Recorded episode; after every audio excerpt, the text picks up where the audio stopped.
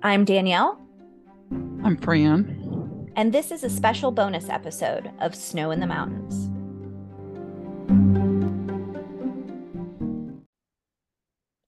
Joshua Scott Adams is known to his family and friends as Josh, but he's also now known in the NamUs database as MP23137. He called his mom almost every day. An athletic and family oriented guy, he spent many days fishing and exploring in Jefferson, Georgia. His name has been plastered over the internet in Reddit threads, on the charleyproject.org, and in newspapers ranging from the Southeast to Michigan, where he had completed a six week drug rehab program called A Forever Recovery in Battle Creek, in which he worked hard to get control over his use of prescription drugs and cocaine. Hopes for his future were promising. Josh was back home, but sadly it didn't last. Just two weeks later, on May 19th, 2013, 25 year old Josh, with brown hair, brown eyes, a caring smile, tribal tattoos on his arm and chest, and the name Ava, a tribute to his niece, tattooed on his foot, was seen for the last time in Nicholson, Georgia. It's been just shy of 10 years, and Josh is now considered an endangered missing person whose disappearance has been investigated as a homicide. We're asking you to share this information with your contacts in Georgia so we can help to bring closure to his family. Yes, Danielle, as an investigator, you look at all aspects of circumstances surrounding any missing persons case, especially one that's been this long. I've worked many homicides in my 24 year uh, law enforcement career, and only a few of them were what we refer to as a quote smoking gun case. Uh, this is not one of those cases.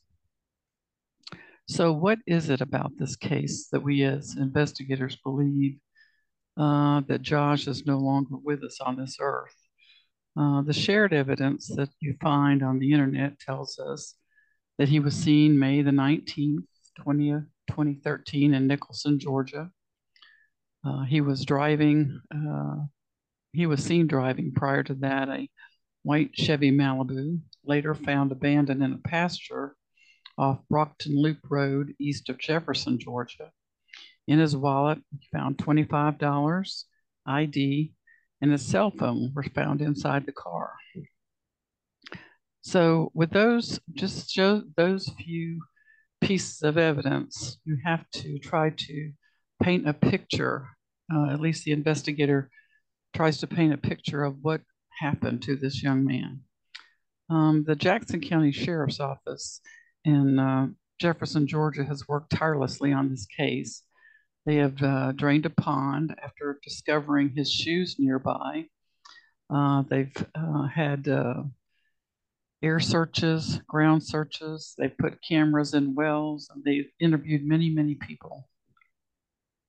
They've received tips, some of them uh, false, and some of them, the tips that they've received have only been in regards to someone trying to get reward money, which you'll talk about later. Um, someone out there knows something. One of the most important things that people, I think, in the public don't really understand is they have seen something, but they refuse to say something. Maybe they're afraid. Uh, people can be protected. People that um, are so afraid of retaliation from someone that needs to be absolved by the fact that do you want to live with what you know for the rest of your life? You're right. Fran. This is uh, something that people have to realize the smallest of details uh, that a person may know may be a critical part to solving the puzzle.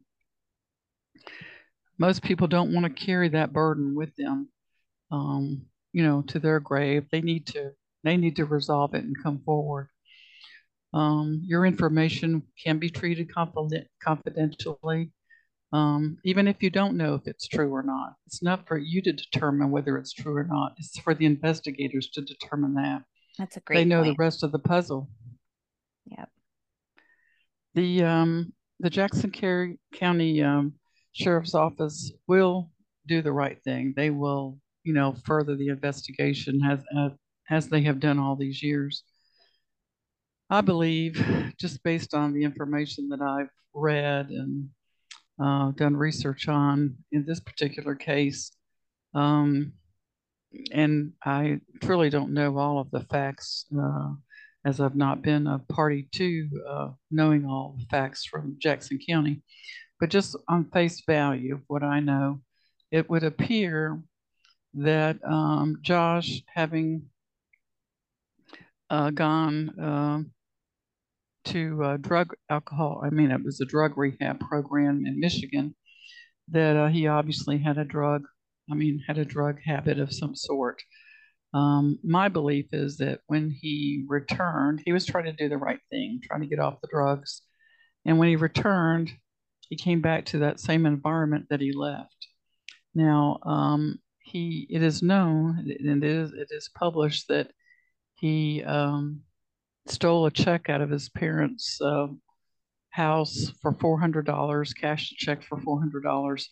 They did not find that four hundred dollars on him.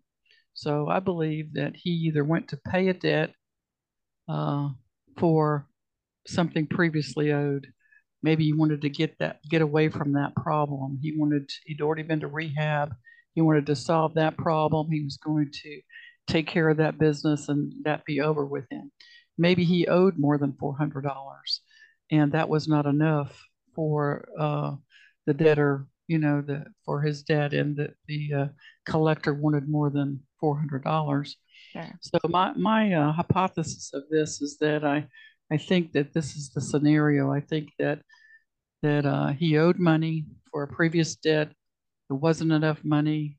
I think that uh, the person that he owed the money to is the person that is involved with his missing and probably his demise.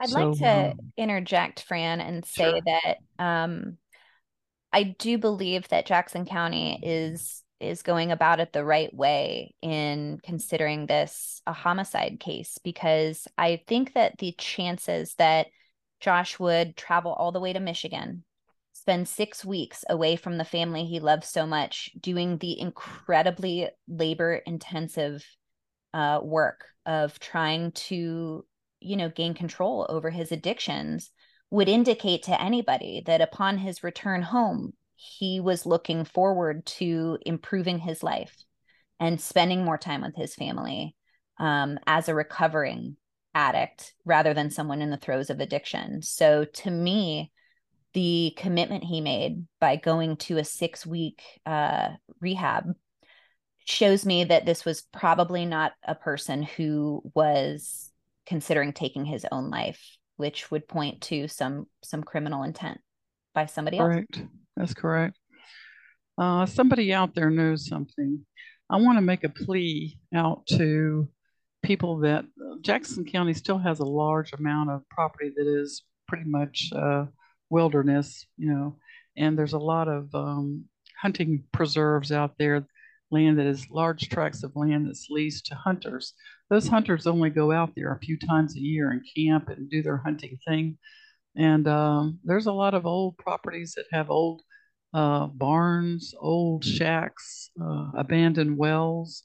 So if those hunters go out there this year and they find anything, please call. Please call the sheriff's office if you find anything that you feel is not like it was when you left or that you have suspicions about. Let somebody take a look at that. That's what their job is. It's, you know, don't think it's going to be a false alarm or there's nothing to it. So, so uh, I wanted to say that to to really reach out to those people, even those people that have property that that are elderly that never have never walked their property. Maybe maybe there's a uh, there's a situation there that needs to be looked at. Yeah. So I, I want to say that um, you know someone has a missing piece to this puzzle, and it's the right thing to do to come forward, help this family, get some resolution to the case. And I say resolution because there's such a word as closure. These fam- this family will never have closure. No, uh, they don't get closure. They deal with it every day. It's something that does it doesn't get closed and locked away.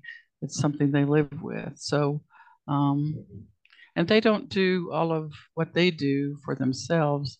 Uh, they do it because they're a loving family and they want to recover their loved one so that they can have some peace with that aspect of it. So that's pretty much, um, you know how I feel about it. That uh, those are the things that try to need to be resolved. Yeah, absolutely. Um, Josh was six foot three inches and weighed about 220 pounds at the time of his disappearance, um, just about 10 years ago, and was last seen wearing a light blue shirt and white shorts. And to echo what Fran said, um, you know, the longer this goes on and the more leads that investigators follow, you know, we're hopeful that chances are somebody will speak up and do the right thing. Um, but you know, we don't want these efforts to be in vain. So if somebody does have any information that could be of value, please. Um, we ask that you'll share this episode and our, you know, subsequent social media posts with your contacts in Georgia, particularly in the Jackson County area. Um, if you or someone you know has any information about this disappearance, where he might have gone, where he may be now, who might have been involved, um, we implore you to pass this information along to the Jackson County Sheriff's Office tip line. The number is 706 387 6043. Again, that's 706 387 6043.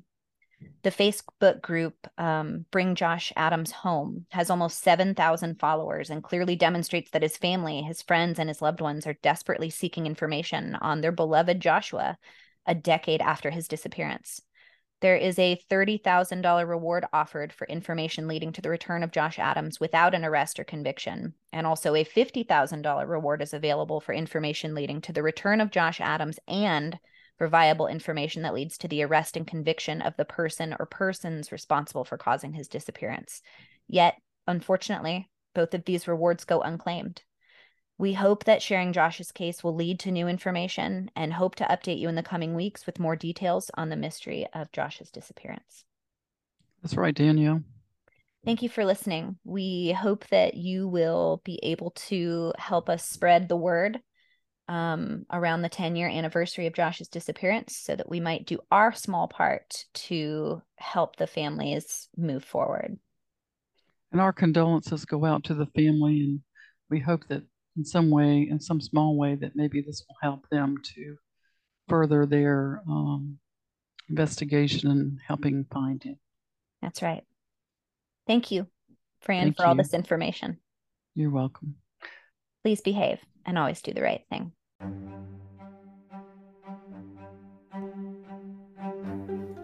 Snow in the Mountains is recorded in North Georgia by Fran Bishop and co host and producer Danielle Eigelhart. Find us on social media at snowinthemountains.pod or email us at snowinthemountainspodcast at gmail.com. Your listens, follows, likes, and shares help our show greatly and are much appreciated. New episodes are released every Wednesday. Find us on Spotify, Apple Podcasts, Stitcher, iHeartRadio, or wherever you listen.